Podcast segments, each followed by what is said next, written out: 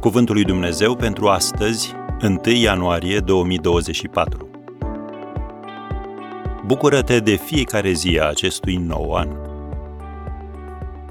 Aceasta este ziua pe care a făcut-o Domnul. Să ne bucurăm și să ne veselim în ea.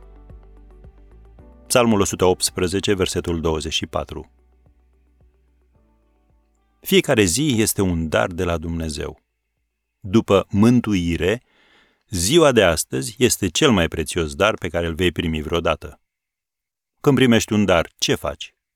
Îi mulțumești celui care ți l-a dat, îl despachetezi și te bucuri de el. Înțelegi ideea.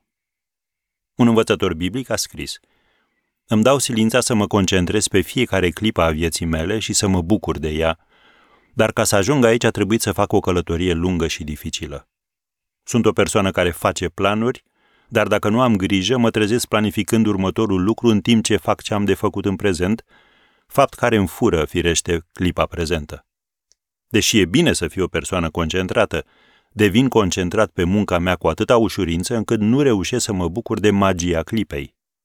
De exemplu, când copiii mei erau micuți, de obicei lucram și mi se părea greu să mă opresc o clipă și să mă bucur de lucrurile drăgălașe pe care le spuneau sau le făceau.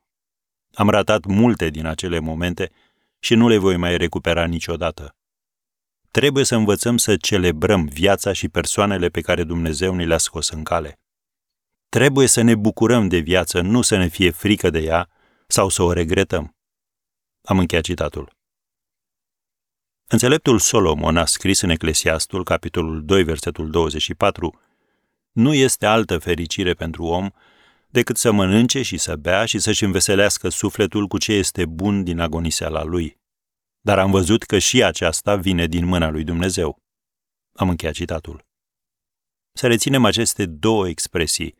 Din mâna lui Dumnezeu, asta înseamnă că este voia lui Dumnezeu să te bucuri în fiecare zi, și a doua, să-și înveselească sufletul cu ce este bun ceea ce înseamnă că trebuie să cauți lucruri care sunt motiv de bucurie în fiecare zi.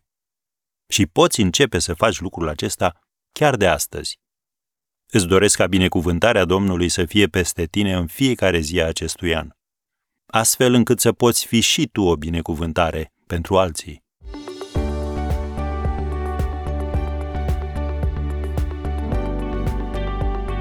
Ați ascultat Cuvântul lui Dumnezeu pentru astăzi rubrică realizată în colaborare cu Fundația SER România.